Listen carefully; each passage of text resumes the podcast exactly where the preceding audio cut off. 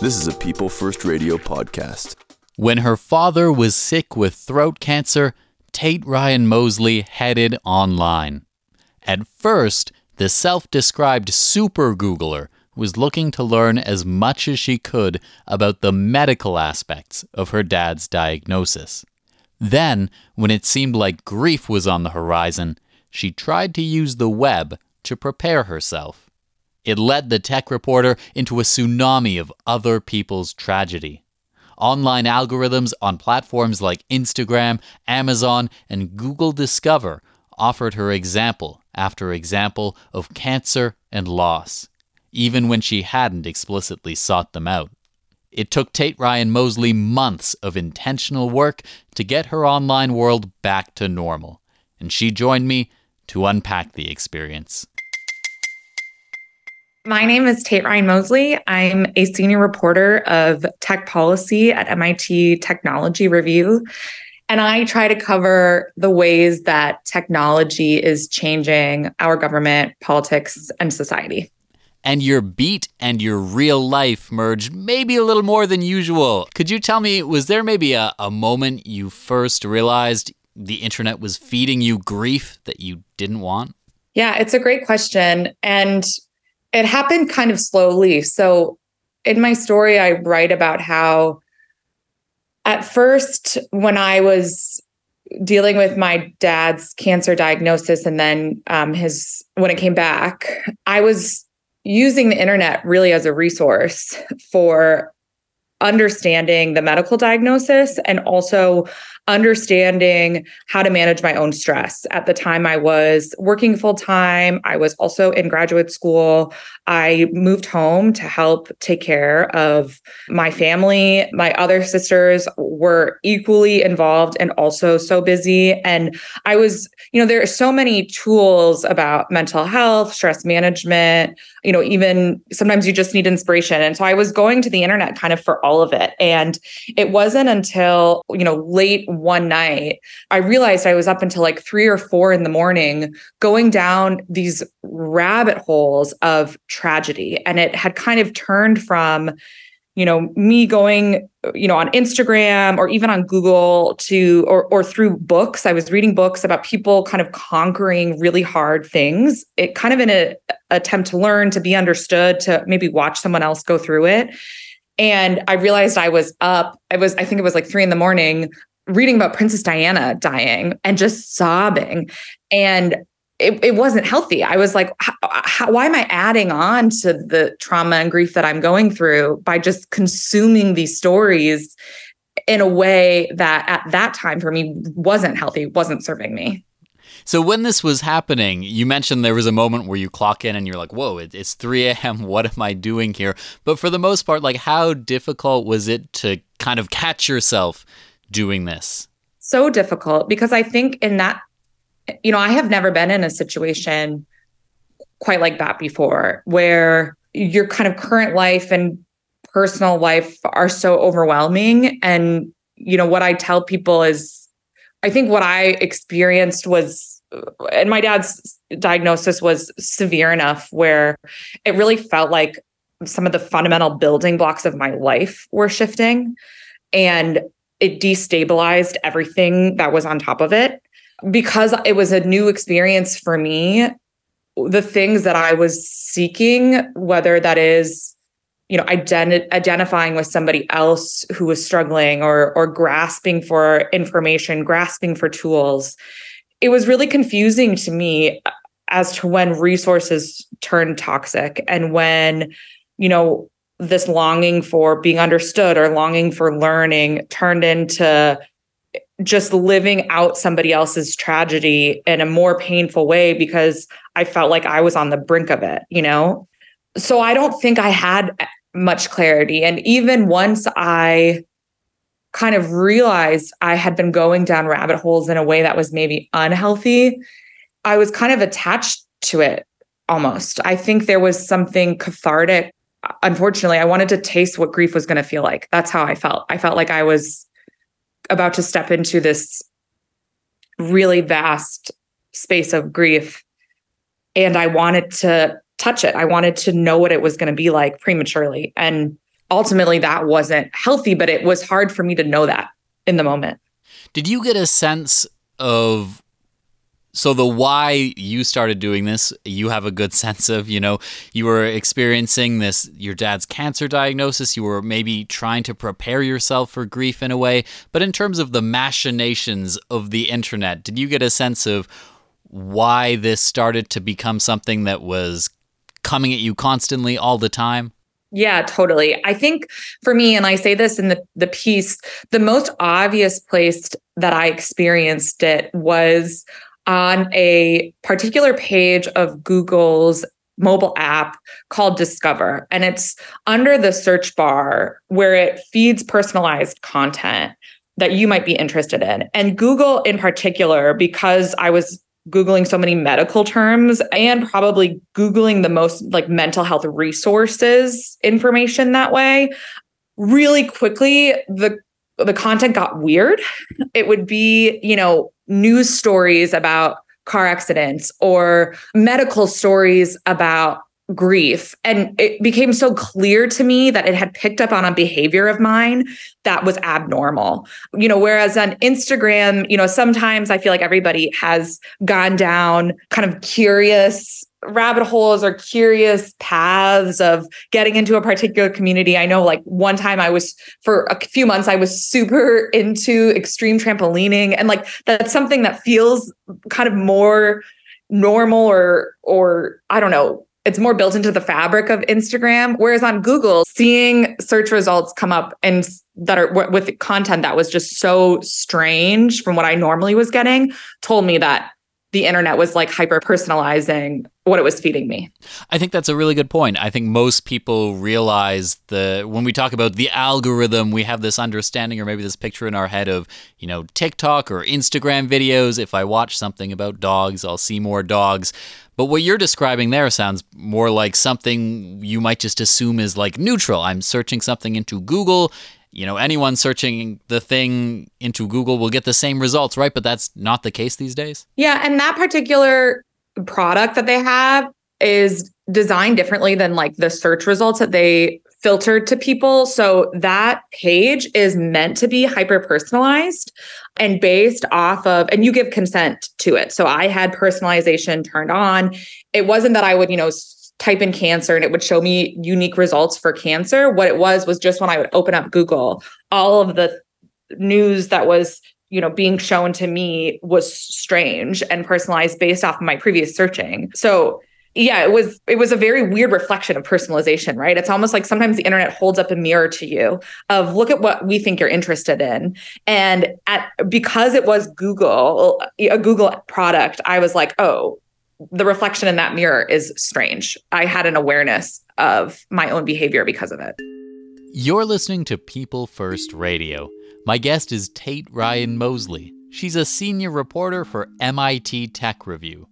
Last year, after her dad's throat cancer returned, Ryan-Mosley found herself reading more and more stories of tragedy and loss online. That created a feedback loop, with platforms like Instagram and Google Discover showing her more grief-related content, even when she didn't want to see it. We're talking about that situation and what it was like trying to get out of it. Were you ultimately able to make it out of that web of grief, I'll call it? Yeah, you know, I tried really hard and it was a combination of technical solutions and just moving on with my life. I mean, because I'm a tech reporter, I think know more about how these systems are designed than the average internet user.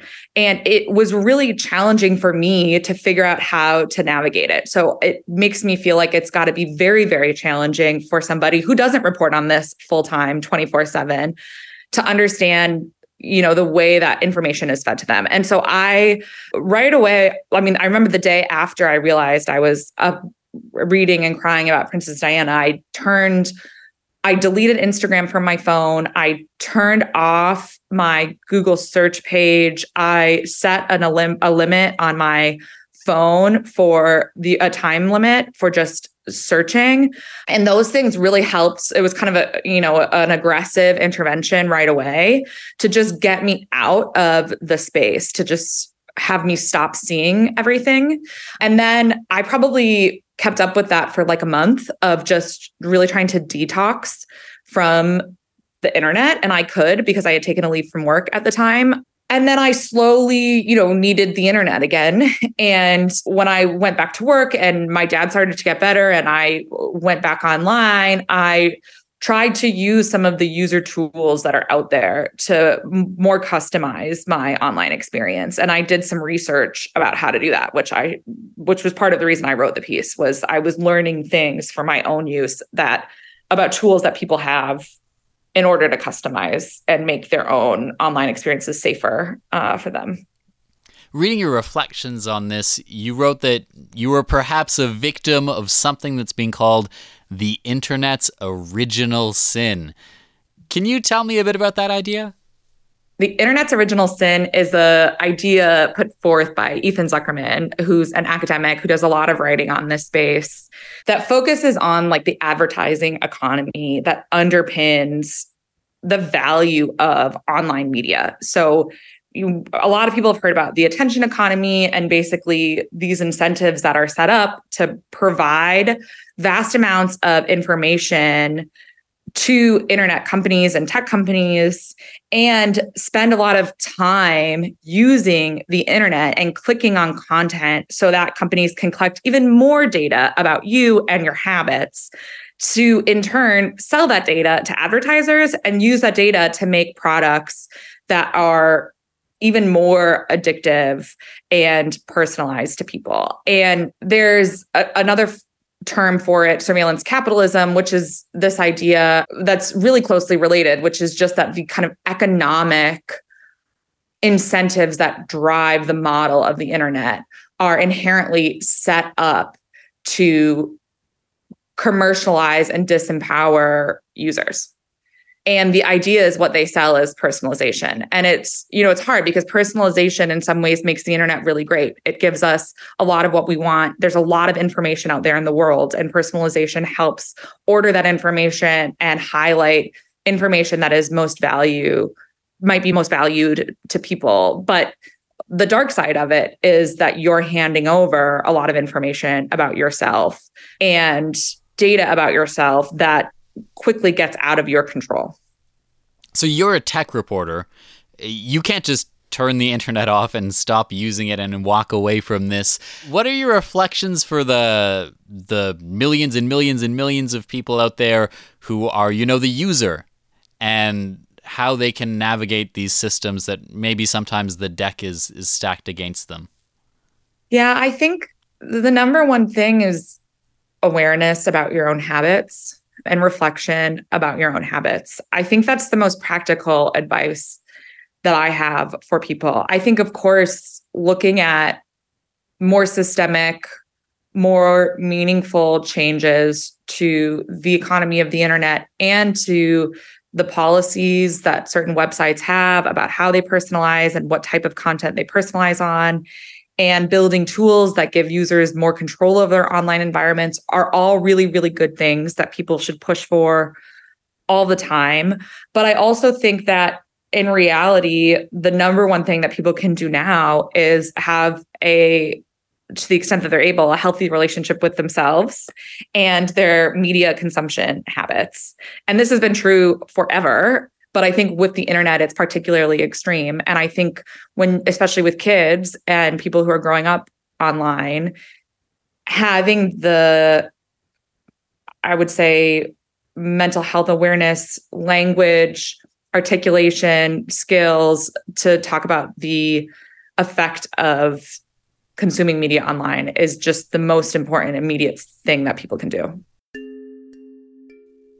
This is People First Radio. If you're just tuning in, I'm chatting with Tate Ryan-Mosley. She's a senior reporter with MIT Tech Review. When her dad's throat cancer returned, she started Googling grief, which led her down an online algorithm-fueled rabbit hole. One day, she was up at 3 a.m. sobbing while reading about Princess Diana's death and realized this wasn't healthy. So ultimately, this journey for you started because you were grieving and you wanted to explore grief. How did your reflections on grief change as a result of it? Well, that's a really good question. I think in the most simplest terms, I underestimated how destabilizing it is, which speaks to my privilege of not having to grieve a parent or a child or a spouse thus far in my life. I think touching that level of personal grief gave me a new sense of understanding. Certainly not a whole sense of understanding, but a little bit more of an understanding of what a lot of people deal with on a day-to-day basis.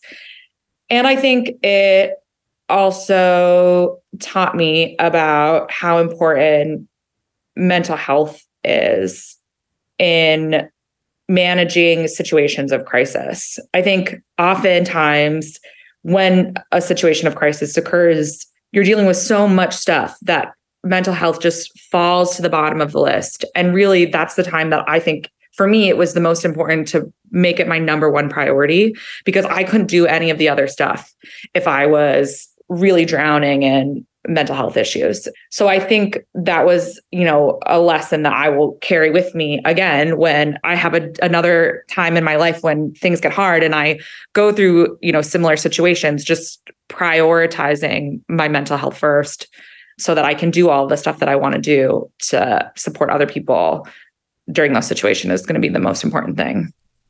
Is there anything else you'd like to bring to the conversation today?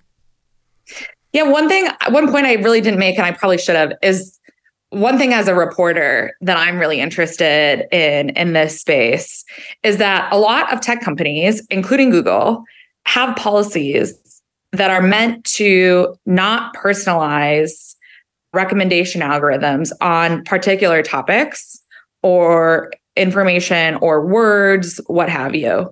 And it's important to know that while those policies are good and there should always be, good safety policies, they don't always work. They're not always tenable.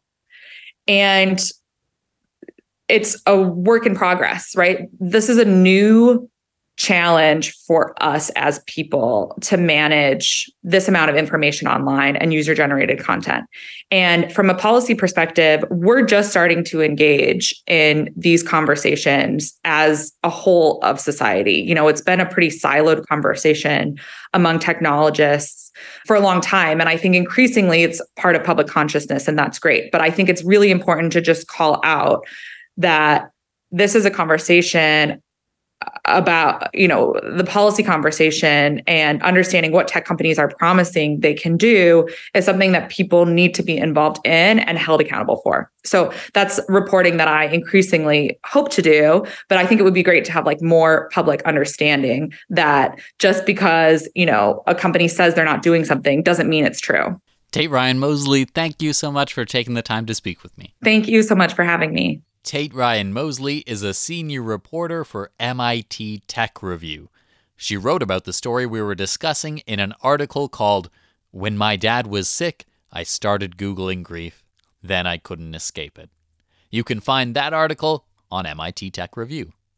Ryan-Mosley also mentioned to me that her dad is doing well, all things considered, and just got back from a trip to Alaska.